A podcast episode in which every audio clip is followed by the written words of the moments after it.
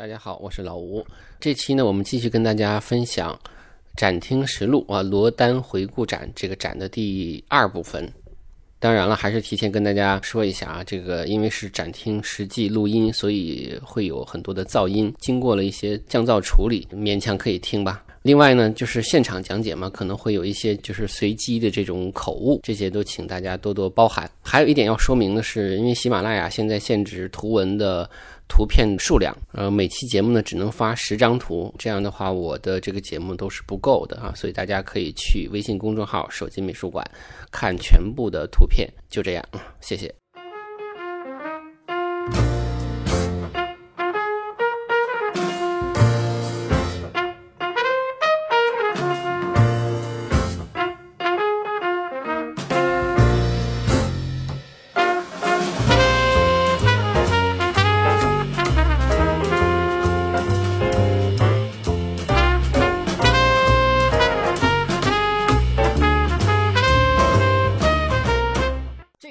叫做《蹲姿女人》。这个蹲姿女人呢，呃在这儿我要给大家介绍一个电影啊，叫《罗丹的情人》啊。这个电影其实很好看。那么主演呢，演罗丹的人叫德法蒂约，大家可能知道，就是大鼻子情圣是吧？啊，非常著名的法国影星。啊，演这个卡米尔，也就演他情人的呢，是阿加尼啊，是非常漂亮的一个法国大明星啊。而且这个电影演得很好，他是有一年的奥斯卡最佳外语片的一个提名啊。这个电影呢，我们一方面能够通过这个电影了解罗丹和卡米尔的一个非常悲催的爱情故事，但同时也能够展示他很多的创作过程，其中就包括这个蹲姿女人啊。这个蹲姿女人啊，可能现在我们现场有很多的小朋友，有有些少儿不宜啊。它的特点就是说，我们刚才讲了，罗丹他追求的是一种，比如说学习米开朗基罗向心式的东西，所以我们看到这个人的，能看到吗？咱们前边稍微让一让吧，好吧啊，嗯，让后边的观众看到啊。那么，对他的这个作品，我们可以看到就是一个向心式的结构，对吧？这个感觉是往里聚的啊，这个感觉就刚才我说的，从山上推下去的话，不会有任何残破，就是它的力量是往里的。但是它的姿态，你看这个女的女人的姿态，完全是开放的，对吧？两个腿是劈开的，自己的私处是向外露的，对吧？然后他的这个手呢？啊，我们说做出了一个，也是一个像他们说，就整个腿手组成的这个像一个青蛙一样，像一个蛤蟆一样啊。所以这个作品实际上争议非常大，很多人觉得恶心、难看、丑啊，就是很淫荡啊，觉得很色情啊。其实色情有的时候欲人肉肉欲的东西、情欲的东西，也是艺术要表达的一个，这是人的一个困惑啊。这所以有时候我们也不要去看，就是有人讲什么叫色情，什么叫情色。叫电影也是这样的，有时候叫情色电影，对吧？包括现在比较流行的五十度灰啊什么的啊，就是什么叫情色电影？就是说它一方面引起了人对性这种东西的思考，但同时又不会让人引发一些欲望的冲动，它会让人思考这个东西。那么这个东西就是艺术的，我们可以认为叫叫情色的，而不是色情的。所以这个作品实际上，我觉得叫它，比如说比较情色的，是可是可以的，是可以理解的。那么它表现的就是人人的动物性。就比如一个女人的动物性啊，当然在这个电影中，我们会看到她的那个摆姿势的时候啊，她是这样的，她的右臂你看她还是这么蜷着的哈，两个腿劈开，然后右臂是这样的，左手呢，原来这个罗丹给她摆的姿势是自然下垂的，这时候他的情人卡米尔克罗戴尔帮他把左手弓起来了。我们不懂艺术，但是我们会明显的感到弓起来的这个效果要比自然下垂的效果要好得多，那种向心的感觉更强烈啊，那种力量往里使的感觉更强烈啊，所以他的那个人物的造型就会有所提升啊，所以这个电影，如果大家真的对罗丹感兴趣的话，可以去在网上找一找啊，应该在爱奇艺上可能就有啊，就有。来，我们看一下这个作品。这个作品呢，我们就看到了，实际上能够解释一下罗丹工作的方式。他的工作方式就是把，他经常是把他的另外一个作品和，比如说两个单独的作品组合在一起啊，或者说组合来组合去，又拆又解啊，是这样。他经常是，比如说做一个作品的时候，是把那个作品的手砍下来放这儿，然后试一下，看看效果好不好。然后如果说我们现在在看到的这些小的作品，有很多都是《地狱之门》上面的高浮雕，把它单独拿下来变成小的立体的圆雕了啊。那么这个作品，我们看到上面的这个女性，实际上就是什么？就是敦子女人对吧？就是墩子女人。所以在这个罗丹的情人那个电影里头，我们也能看到这个组合的过程。他就是把那个墩子女人插到这个下边的这个叫做呃叫下坠的男人这个这个作品中，把它组合在一起了，就变成一个另外一个新作品，叫我很美。这也就是罗丹创作的一个特点，就是组合的啊结构性的。啊，当然了，呃，他说也不完全一样，他做了一些调整、一些变化，因为他要和下边的这个要要协调在一起啊，就所以就组成了这个我很美啊，这也是呃都是这些东西都是地狱之门中的一部分啊。来，这件呢啊，我个人也比较喜欢啊，这叫逝去的爱，这个你你也可以讲很很色情，但是很痛苦，它表达的是一种非常纠结的情欲啊。其实它也是地狱之门中的一部分。地狱之门，我刚才反复讲了，是神曲，是讲这个因为罪恶被打入地狱的一些人，他们在苦海中的一个挣扎啊。所以这个讲的是什么故事呢？是讲的是一个偷情的故事，就是保罗和弗朗切斯卡。那么弗朗切斯卡相亲的时候，呃，跟他见面的是保罗，但真正要娶她的是保罗的哥哥啊。那么当他后来嫁到他家之后，发现自己嫁的人并不是保罗的时候，但是因为前面相亲已经使她跟保罗相爱了，所以她就跟保罗偷情，也就是跟她的丈夫的弟弟偷情，啊，就在他们接吻的那一刹那被保罗的哥哥发现了，所以偷情在当时是要要下地狱的，啊，就是一种很大的罪恶。啊，所以这个作品呢，就是讲这么一个故事。所以我们看到的一方面是情与欲的东西，同时又是很挣扎、很痛苦、很纠结的东西。啊，我们可以看到，你看这个腿，两个腿在一起啊。然后我们可以看到，女女的是在下边呢，手抱着头，很痛苦的样子。而这个男的呢，并不是他的身体是整个是冲上边的，对吧？他是翻过来的，也就是他俩是背对着背的。那么他向后仰着去，想抓住他这个女性的形象。那么就使得这种痛苦、挣扎和纠结变得非常的，呃，非常有戏剧性，非常的那种，非常的让人有感同身受的那种痛苦啊。所以这个作品叫《逝去的爱》，就是你想抓住，但是又抓不住那种痛苦啊。就是，呃，虽然这个要被打入地狱，要成为罪恶，要成为要讨伐的东西，但是这个情感的东西也是让人能够有所感同身受的。来，我们就站在这儿吧，我们不往里进了啊。这样的话，大家都能看得到。我们看一下那边思想者，对吧？又看到了思想者。那么这个就是跟放在青铜石带那个地狱之门的门楣上，应该大小差不多的这么一个。所以后来是把它拿下来成为独立的作品，而且它在地狱之门上呢，它的那个形象呢，应该是跟成为立体的圆雕会略有不同啊。同时，这个是一个青铜质感啊。我们觉得就是说，像古希腊、古罗马的最好的材质应该是大理石的，对吧？大理石的，因为它呈现出一种非常完美的那种效果啊。但青铜呢，它会出现一种非常有金属的光泽那种质感啊，是跟呃跟大理石很不一样的。嗯，那当然现在原来还有那个石膏的，比如我们门口看的那个思想者就是石膏的材质，还有就是现在有那种玻璃钢的，对吧？材质就是不同的时代的材质可能都不太一样啊。那么这个就是青铜质感的，具体的就不细说了，因为前面我们讲过。这边有一个作品叫乌古利诺，这个乌古利诺呢也是要被就是打入地狱的啊，这也是地狱之门中的一个。他讲的就是我刚才讲的吃孩子的那个啊，乌古利诺因为饥饿的原因，嗯，就把自己已经两个呃已经饿死的孩子就给吃了啊。这个因为这个故事太残忍啊，这个又是一个罪恶，所以这个要被打入地狱的。我给大家刚才看的那个呃卡尔波的那个乌果利诺，大家可能不知道还有没有印象啊？我再找到那个，你看这个就是刚才那个卡尔波，他要就是要吃吃自己死去的孩子之前的，他其实还有点古罗马，就是他还有点端庄，他还有点端庄，他那种痛苦还是属于那种端着的痛苦啊。那么我们再回过头去看看那个这个。罗丹的这个作品啊，完全不一样，同样一个题材。也就是说，这个我们看到小朋友在让开，让后边的人看的啊。那么这个人他已经是不在那儿坐着了，他已经是趴在孩子的身上了，对吧？我们看到是一个裸体男性的形象，撅着个屁股，很不雅。很多人都说这个太不好看了啊。但是它能反映出人的动物性，就是饥饿。当饥饿来临的时候，人有时候是什么顾不了的。而且你要知道，他吃的也不是活着的哈，感觉好像还有宽宥之之处，而且嘴已经。微微的有点张开了啊。呃，看那个面目是有点呆滞的，你可以说是饿的呆滞的，也可以说是那种痛苦的纠结在他的心中的一个呆滞，呃，一个影响，所以使得他出现了这样的一个造型，想吃没吃是这样的一个状态，所以他非常的痛苦，所以这个就是要被打入。地狱之门啊，就是放在地狱地狱之门之论，这个也是独立成篇了啊，这也是我们说罗丹呈现的一个特点。罗丹经常做裸体的男人、女人，对吧？嗯。啊，罗丹因为罗丹的他的呃，他很他很崇拜的一句话就是，我们都要赤裸裸的来，也要赤裸裸的走啊，所以他觉得赤裸裸特别能表明呃他对人生的一种理解啊，用咱们中国话讲叫赤条条来去无牵挂嘛啊，也许是他对他觉得这么很坦诚的相见哈。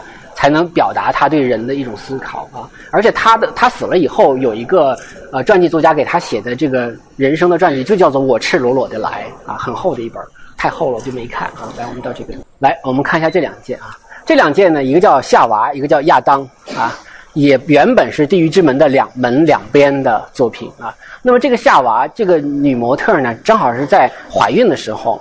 他因为罗丹他的工作方式是这样的，就是他喜欢这个模特在工作室里走来走去，啊，天天裸着身体，好几个走来走去，你干什么也行，你坐着也行，你躺着也行，反正你就不停的要做各种各样的动作，你随便。如果他觉得好的话，他会停下来啊，他说你停下来，我就保留这个姿态，然后我把它做成雕塑。所以我给罗丹起的第二个外号，第一个外号大家还记得吧？叫励志哥，对吧？第二个外号叫做姿态控。他特别喜欢非常有张力的姿态。刚才我们看到了蹲姿女人，对吧？看到了下坠的男人，我很美，这是很有张力的动作。看到了逝去的爱，看到了乌古丽诺，这都是非常有张力的姿态，对吧？这就是他热爱姿态的表现力的。那么这个正好是什么呢？正好这个女模特怀孕了啊，所以你看她肚子微微隆起。然后她因她可能一开始做模特的时候也不会这么羞涩，但是因为做了母亲了，要做母亲了，她的内分泌什么各方面的荷尔蒙的影响吧，使得她有点羞愧感，所以你看她有意无意的一直在遮掩自己。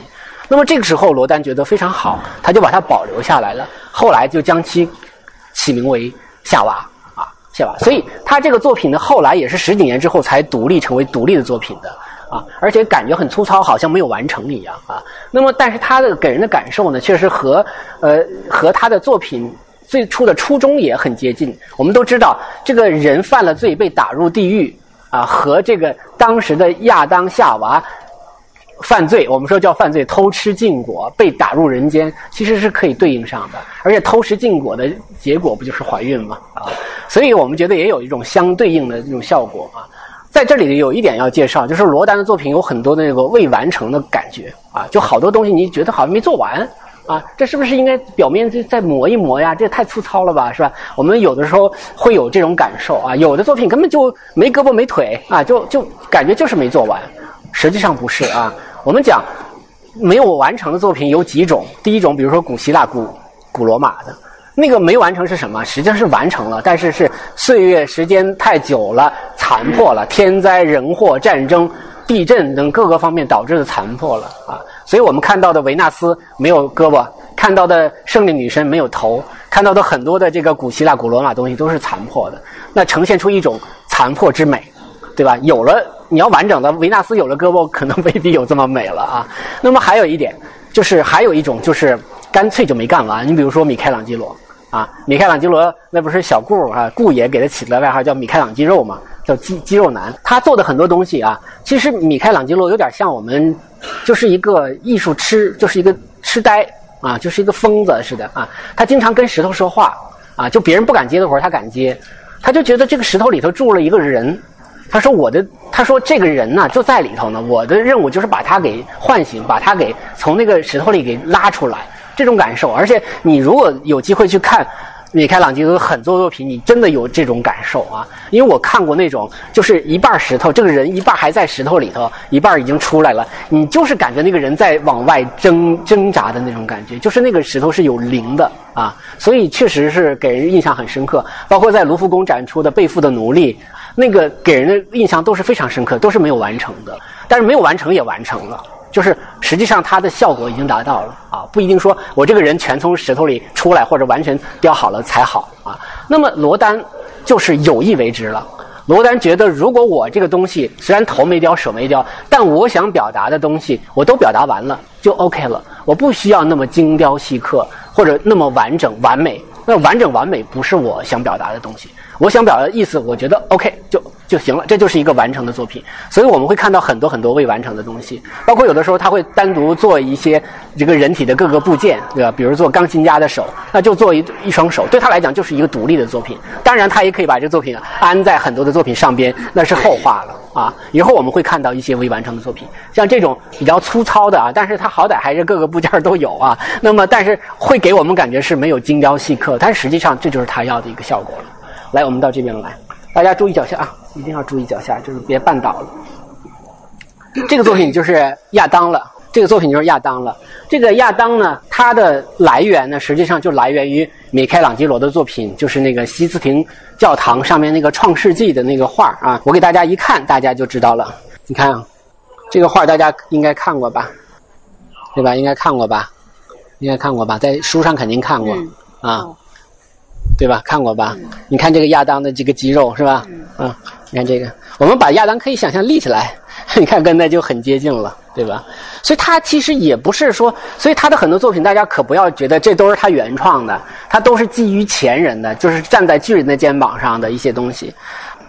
但是我们看到这个作品的一个特点，就是他他首先他的手指是往外指的，对吧？这个米开朗基罗画这画，我们可以想象他是在天顶的。啊，米开朗基罗为了画这画，把把颈椎都快都快断了，对吧？这个可能大家都知道这个故事。那么他画这个时候呢，他这个手啊是要跟上帝的这个手啊是要要一接触的那一刹那的那种感觉，对吧？就是上帝把生命之光注入给这个亚当，啊，就是赋予他人的那种灵魂，对吧？是这样的一个场景，而且这个场景其实很经典，后来很多好莱坞电影都用这个，包括 E.T.，大家看过吗？E.T. E.T. 跟人手指相接触那一刹那，其实都来自于他啊。当然，这个作品他没有用手指，后来他改了一版就带手指了。一会儿我们会看到啊。所以他的作品，我们说也很多的都来自于前人的一些非常经典的创作，但是他把它改造成为他所需求的。那么这个是横着的，他就把它竖过来，然后用这种很野蛮的男性的形象来表达这个亚当作为一个。世界初始的一个男性的形象了啊！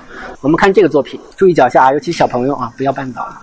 呃，我就不进去了，我就站这儿说啊。这个作品呢，呃，叫做《加来义民》，他呢，我们这次很遗憾的是只来一件。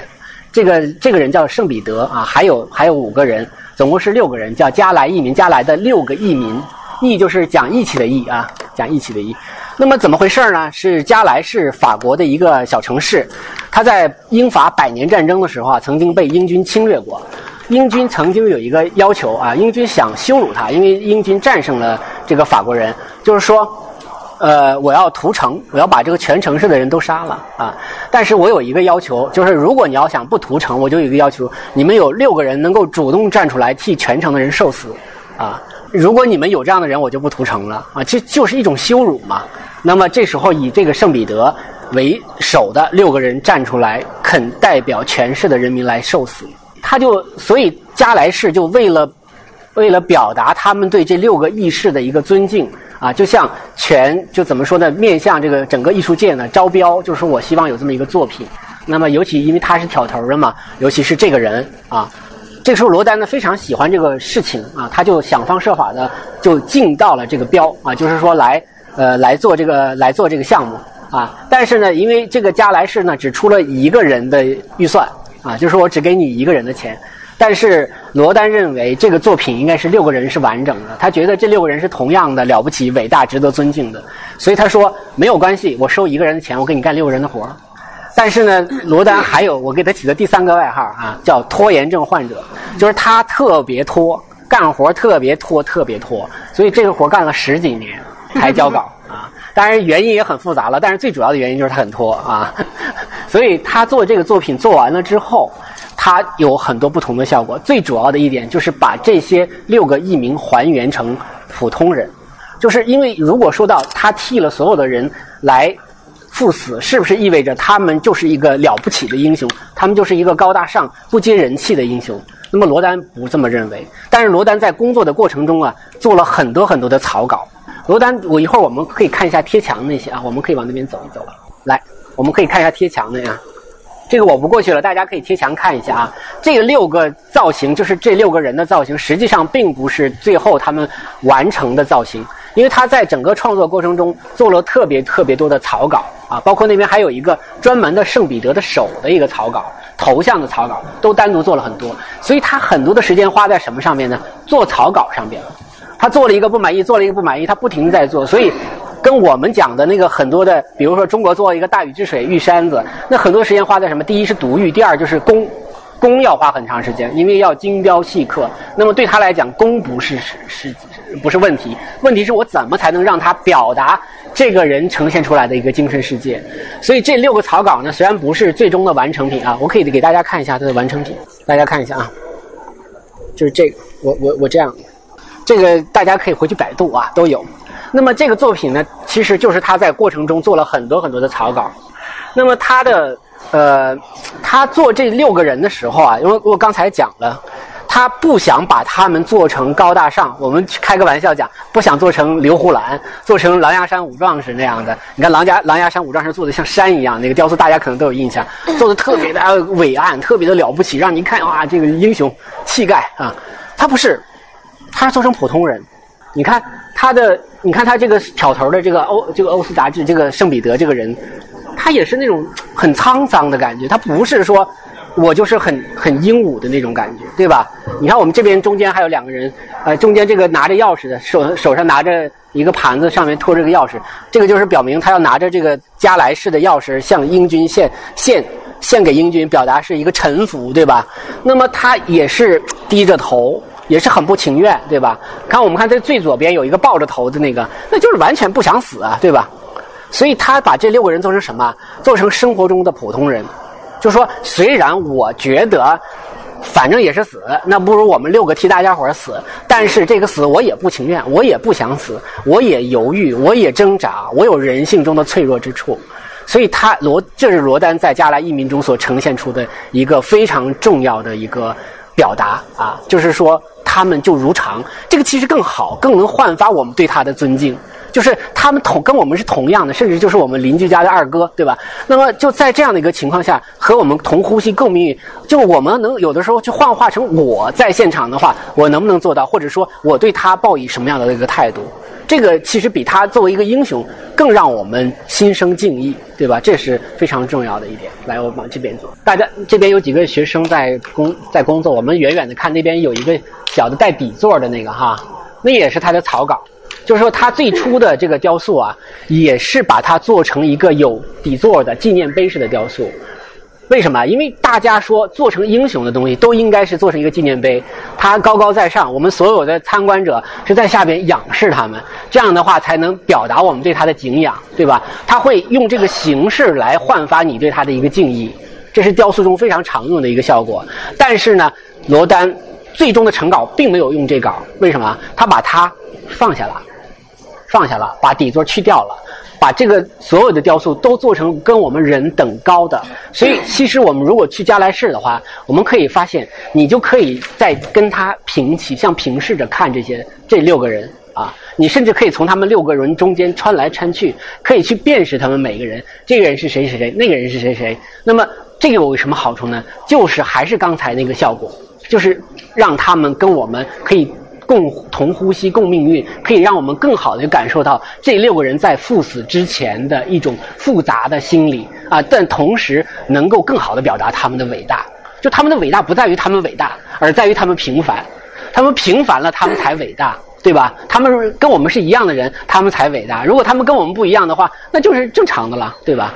所以这也是罗丹做这个雕塑非常了不起的一个贡献。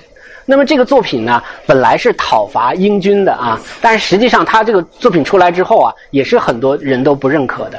但最终，英国人认可了啊，英国人还专门从罗丹这儿买了一套他的这个雕塑的这个作品，因为因为雕塑有一点要要强调啊，就是有很多人说这个作品都来北京了，是不是罗丹博物馆就搬空了？一个雕塑是可以有很多原件的。啊，可以很多，因为比如它翻模的时候做成铜的哈，一个模铸十二个，十二个以内都叫原作。所以我们这儿展示原作不影响它在罗丹博物馆的展出，不影响它在全世界各地的其他博物馆的这种展出。所以这个英国人就从他手中买了一套这个加莱伊民，放在伦敦的威斯敏斯特教堂旁边的那个大草坪，其实就是在那个大笨钟的后边啊。大家有以后有机会伦敦可以去看到加莱伊民这个雕塑。所以，尽管是批评英军的、批批评英英国侵略者的，但是从艺术上来讲，他征服了英国啊！英国人是非常认可他的啊。那么，当然，呃，因为想到哪儿讲哪儿啊。那其实，在全世界各地还有好几个罗丹博物馆，除了在法国巴黎的这两个之外啊，这两个其实是一家，只是说有个分馆啊，一个莫东，一个巴黎市的。巴黎市这个叫碧红宅邸，就在荣军院的一路之隔。荣军院大家可能。知道，就是呃，就是埋那个拿破仑的那个地方啊，就是它其实也是它的军事博物馆了。那么还有在美国的费城有一个专门的罗丹博物馆，也就是美国人有一个收藏家买了一整套的罗丹的作品，包括《地狱之门》啊，所以他就在费城有一个单独的，在在东京，日本的东京也有罗丹博物馆啊，所以他的作品很多都是被世界各地的这个雕塑爱好者收藏啊。但是我们还是那句话，有很多的原件，不是只有一件原件。来，我们到这边来，我们到展厅外吧。我们站在这儿吧啊。呃，这个展厅呢，我们就主要是欣赏地狱之门了啊。地狱之门呢，啊，就是我其实在上次讲的时候就总结出来，除了三个外号之外，还有几个罪嘛。第一个罪就是最知名的就是思想者，那么第二个罪就是最集大成的作品就是这个地狱之门。因为刚才我们看到的很多的小的作品，实际上都是地狱之门上面的一个部一个部分。那么它这个部分呢，在地狱之门上就是一部分，拿下来就变成了一个独立的作品，啊，蹲姿女人呐，我很美呀，逝去的爱呀，包括这边还有一个什么什么下坠落的呃女人呐，等等等等，包括乌古丽诺呀，都是啊，包括思想者当然都是了。那么这个地狱之门呢，实际上是一八四零年他在青铜时代，呃，获得这个广泛的称赞之后啊，那么这个时候他拿到了一个订单，当时法国要在原审计署法院的那个旧址啊，要办一个博物馆。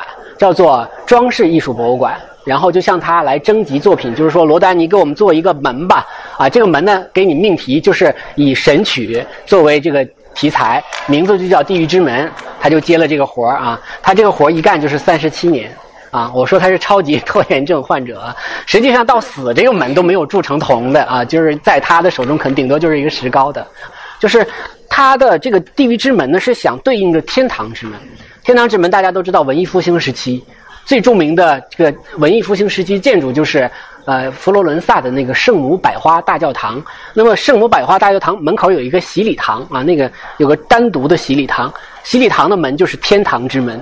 那个作者就是吉贝尔蒂，就是文艺复兴时期非常重要的一个雕塑家。那么他做的叫天堂之门。那么与他对应的就是罗丹的地狱之门。当然，从我们现在人来讲，可能地狱之门的名气更大了啊。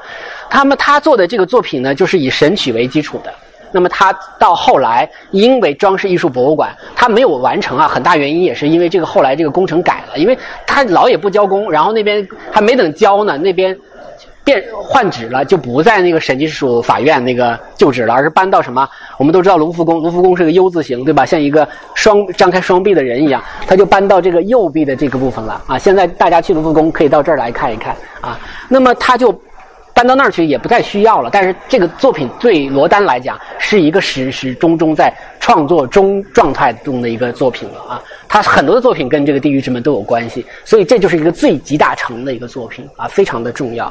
那么最重要当然就是思想者了，思想者，你看他这个草稿，这也是做了一个青铜的一个草稿。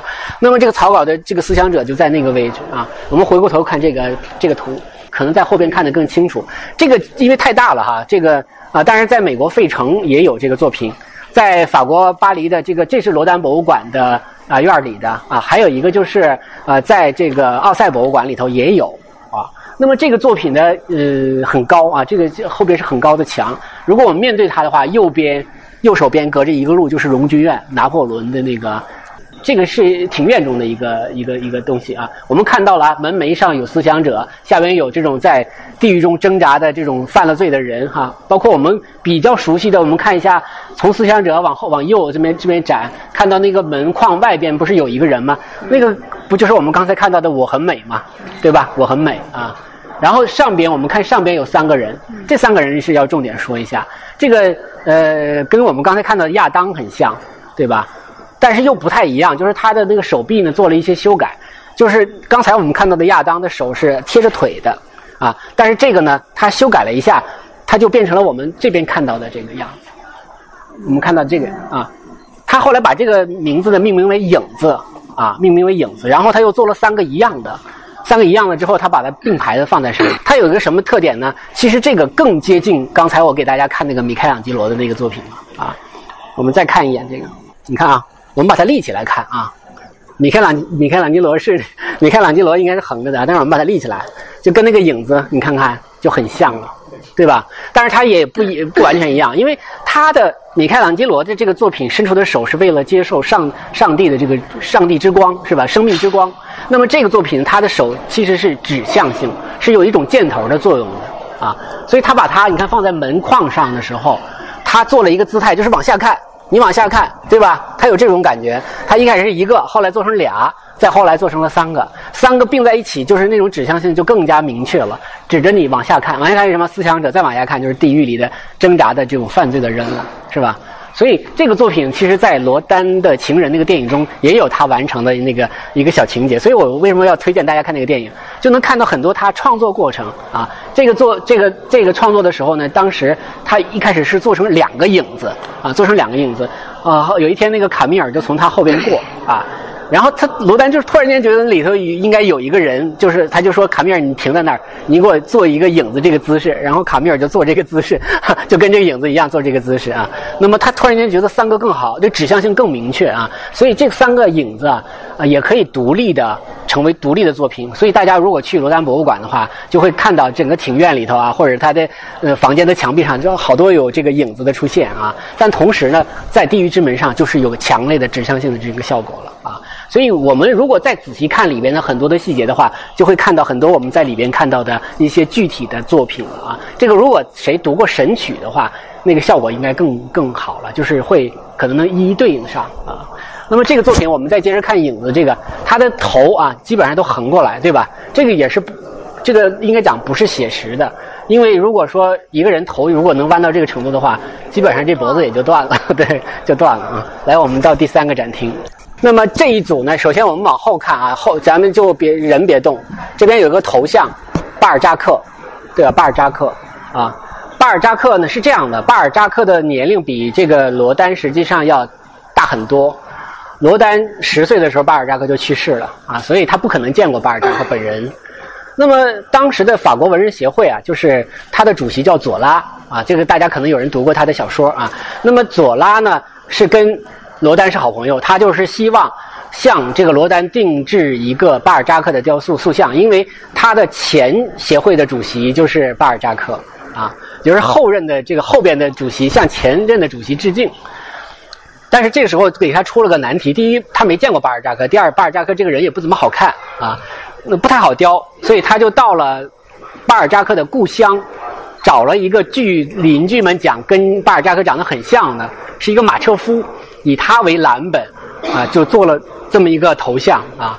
那么当然这个头像就很，我们讲这是其实是最罗丹风格的一个作品了啊，很粗糙，但是能够充分的展示一个大文学家的那种满脑子这个这个文思的那种感觉哈，就是非常有有有力力度的这么一个作品啊。那么还有人说呢，罗丹博物馆的馆长也认为这个作品长得也有点像罗丹本人啊，所以也有人认为巴尔扎克这个像虽然是为巴尔扎克雕的，但也是罗丹自己的一个自雕像，就像伦勃朗画自画像道理是一样的啊。来，我们转过头向这边，我们看到这样的这三三个雕塑，这三个雕塑的特点呢是这样的。他在作品这个创作的过程中，他依然做了很多很多的草稿啊。这个草稿就是做的，先做了一个裸体的形象，因为巴尔扎克的特点是是个大胖子啊，是个很胖的人。那么他在做这个的时候呢，他的创作特别像啊新古典主义的那种大卫画画啊。我举个例子，大家。呃，大卫画的《马拉之死》大家都看过是吧？都知道是吧？不，不能说看过，都知道。还有那个呃，拿破仑飞越阿尔卑斯山的一个什么山口啊，那个那个啊，还有一个就是呃，拿破仑加冕图。拿破仑加冕图就是拿破仑给自己的皇后约瑟芬加冕，那样的一个画，这大家可能都有印象。那画很大，在卢浮宫里。那么他画这个画的时候，他是怎么画的呢？他是把每一个人，包括拿破仑，包括约瑟芬，包括教皇，所有的人都先画裸体。我说大卫呢啊，不是说罗丹呢。大卫是把所有人的裸体全画完了之后，在这个裸体上面再画衣服。啊，这是个很费功夫的事儿，对吧？因为我们看不到裸体，但为什么还要画裸体呢？很简单，他希望所有人的解剖是准确的。啊，就尽管你看不着，但我不能骗你。啊，就是说我一定要让这个人，尽管是穿了衣服，但他里边的骨骼结构、他的肌肉都是准确的。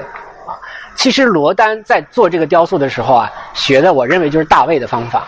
就是他要塑一个比较胖的巴尔扎克，尽管他在这个要求他并没有把它做成裸体的，但是我要先做裸体，我要先让他的这个解剖学是准确的，所以他又找了一个胖子的形象啊，做了这么一个很胖胖的形象。但是他又觉得这个大腹翩翩的形象呢不够美好啊，尽管这个，因为他觉得这个应该有力量感，呃，肥胖给人给给不了人太多的力量感，所以他又做了一个肌肉男版的这个身体啊。我们看到第二个就是他的肌肉版的巴尔扎克啊。那么做完肌肉版的之后，他觉得这个身体可以了啊，头也有了，身体也有了，该开始做衣服了。然后他和这个卡米尔又去，他和卡米尔去找到。给巴尔扎克做过衣服的一个裁缝铺，那么那个裁缝铺给他提供了一件巴尔扎克曾经穿过的一个就是同样尺码的一个睡衣啊，那么他就把这个睡衣蘸上呃石膏液，石然后把它披在雕塑的上边，做出褶皱来啊。实际上这个身体是看不见呢，看不见，可是他也做了很多的草稿。那么这个时候他在。固化出来的形象，再加上头部的形象，就是巴尔扎克的一个完成片了啊！我说起来简单，他是可是他做了很多年啊，他做了很多年。那么他做的这个时候呢，他的衣服、他的解剖学都准确了，他就给他的学生看啊。他有两个学生非常了不起，一个叫马约尔，一个叫布尔德尔啊。他们三个人，就他和他的两个学生，号称欧洲雕塑的三驾马车，也就是说，他们承包了欧洲最顶级的三个雕塑家。那个，但是他的学生非常。呃，非常欣赏的说，老师，你这个巴尔扎克的手雕的太精彩了啊！但是我们看有手吗？没有手，他就把手给去掉了啊，就说我不希望你关注到个别的细节上，我只希望你看到这个作品的整体。你如果过分的关注细节，对我来讲是我作品的失败，而不是我的成功。所以我宁可让他没手。那么为什么要穿着睡衣呢？巴尔扎克是一个特别喜欢在晚间创作的人，所以他经常是一个披着睡衣，是吧？站在星空里四十五度去 仰望，是吧？来获取那种文思。而且巴尔扎克是一个咖啡控，每天要喝很多咖啡单来来提神啊。而且巴尔扎巴尔扎克是咱们大家都非常熟悉大文豪，人间喜剧，对吧？大家都知道，作品无数啊，作品非常非常多。其实他自己也是个喜剧啊，因为什么？他欠了一屁股债啊，他不停的写小说是为了还债啊。当然，也因为他要还债，所以才给我们留下来那么多非常精彩的那种呃文学作品。所以我们说，巴尔扎克本身也是很很多层面的东西在他身上，所以给我们感觉就是这样的一个。当然，最终的头不是这个头啊，是那个头。那么他的这个形象给我们感觉就是一个创作力非常旺盛的这么一个文学家的一个形象。所以他并没有把很多的时间放在具体的细节上，他着力的营造了一个大文学家的形象。所以这个给我们的感受很深刻。这个作品呢，在奥赛博物馆也有展出啊。大家有机会去奥赛博物馆去参观的时候呢，可能对雕塑来讲，你听完那个中文语音导览，所有的都听完了之后，可能雕塑最难忘的就是巴尔扎克啊。不不是因为它好看，而是因为它给你视觉的冲击力和心灵的冲击力非常之大。